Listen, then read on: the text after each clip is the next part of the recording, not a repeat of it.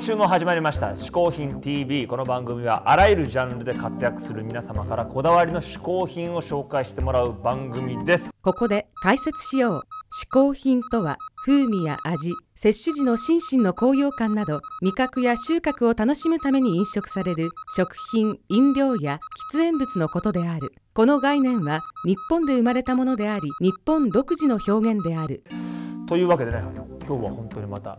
芸術の秋ということでかなりアートチックにお送りしているわけですがこんな週に嗜好品を紹介してくれるのはこの方です新進気鋭の芸術家ピューピルさんということでピューピルさんが果たしてどんな嗜好品を紹介してくれるんでしょうか興味深いですが見てみましょうピューピルさんどうぞこんにちは、ピューピルです。にゃ。今日私のご紹介する嗜好品は、じゃじゃーん。奇妙な形と色をした、とってもキュートでスイーティーなお菓子たちです。なんで私が好きかというと、例えばこれはグミとかをバイキング形式でアメリカとかにあるんですけど、つまんでどんどん袋に入れて量り売りをする日本でいう昔の駄菓子屋さん状態なんですけど売ってるものが明らかに違うのがなぜかス昆布昆布みたいな。これ自分でぶっちぎるんですけど多分機械からどんどん麺状に流れてきてきたものがそのまま置いてあるんですけど昆布のようなものがグミなんですけどなぜか、うん、すごい綺麗な水色でチョコミント状態で味は全くミントの味はしないんですがなってたりカエルさんだったり、うんオクトパスだったり芋虫だったりしまいには歯だったりこの奥の方にいるなんかチョウザメみたいな物体だったり恐竜の卵だったりなんだろう。赤い金魚さんだったりとにかくもう収集がつかない状態になっていてなおかつとても甘すぎるぐらい甘くて色もおかしな 色をしていてなんかこの時代にとってもそぐわないような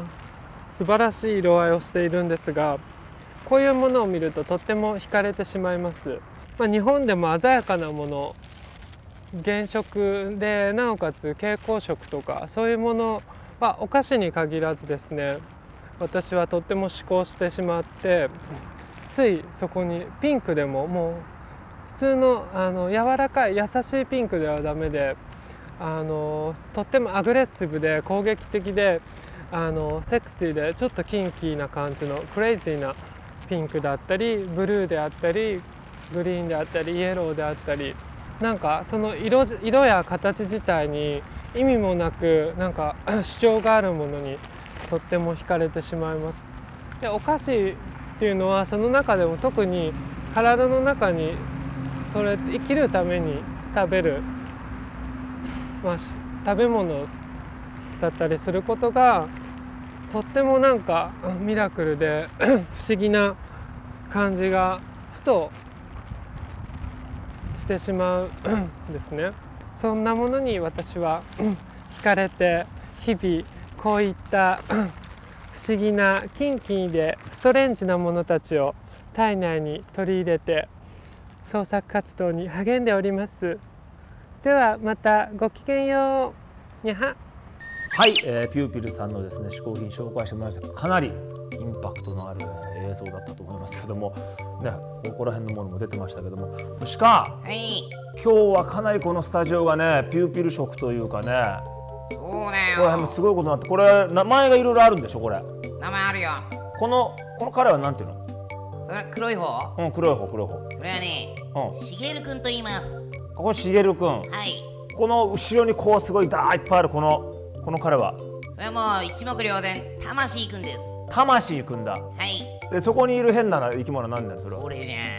あこれお前かん。見えてんの？ちゃんと。見えてる見えてるあとじゃあなんだろうわこれもまたいいねピューピルグッズがたくさんありますねそうだね。このキリンくんはなんて言うんだろう？キリン。あ そうなの？お前が勝手に決めてんじゃないの？それ違うの？違う違う。まあこんなねいっぱいありますからね。なんか嗜好品のあの見てる人にも名前つけてほしいですね。あ、それいいんじゃない？ねなんかちょっと適当にここいつあたりさあこういうと何て呼ぶかちょっと、えー皆さん嗜好品のですねホームページの方から、えーこの笑っている、えー男のですね名前を大募集しておりますので皆さんどしどし応募してほしいと思います。ゆうひくはいはい。んなんか随分謙遜してるみたいだけどさうん。ゆうひくんもアートにかけちゃちょっとうるさいじゃない。あー確かにね。あのアートに関してはちょっとうるさいけど、うん。ずいぶん謙遜はしてなかったけどね一回もね。してないの？うん何も謙遜してなかったけど。ここでさ、はいはい。うちのアンカーマンだってさ、はい。捨てたもんじゃねえぜってとこ見せつけてやろうよ。なるほど。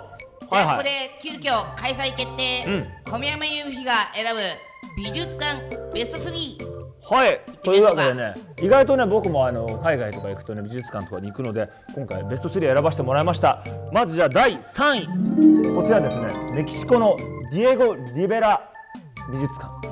これはねディエゴ・リベラというメキシコのも有名なあの壁画を描く、えー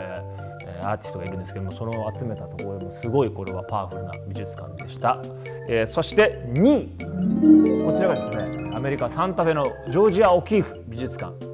ジョージア・オキーフっていう女流のあの芸術家ですけどもすごい繊細な花とかを、モチーフにした絵を描くんですけどもここもすごいジョージア・オキーフファンにはたまらない美術館でした。そして第1位。こちらがロサンゼルスのゲッティセンター、えーこれはですね本当すごい大きな美術館ですけどもあの大体アメリカでアートっていうとやっぱ東のニューヨークとかに寄りがちなんですがカリフォルニアでロサンゼルスでもこれだけの規模の美術館があるゲッティセンターぜひアメリカに行く際には行っていただきたいと思います。